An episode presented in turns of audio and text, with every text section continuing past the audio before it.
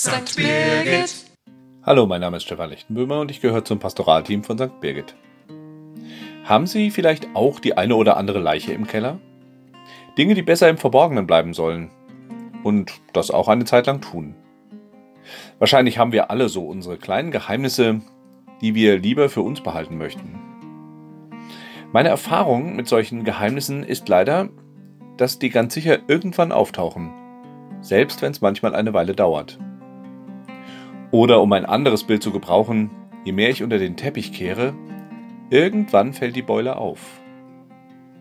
Im heutigen Evangelium nach dem Evangelisten Lukas geht es um etwas Ähnliches, aber doch anders. Es geht auch um ein Geheimnis, aber eines, das gerade nicht verborgen bleiben soll. So wie das Licht, wir erinnern uns an die Bergpredigt bei Matthäus, dass man eben nicht unter ein Gefäß stellt, sondern auf einen Leuchter, damit es ausstrahlen kann. Es geht um das Geheimnis der Botschaft Jesu vom Reich Gottes. Jesus erzählt davon zuerst in Gleichnissen und oft erstmal im Kreis der Jünger.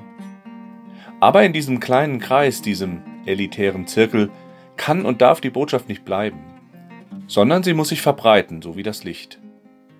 Und er mahnt alle, gut zuzuhören und dann nach dem Gehörten zu handeln.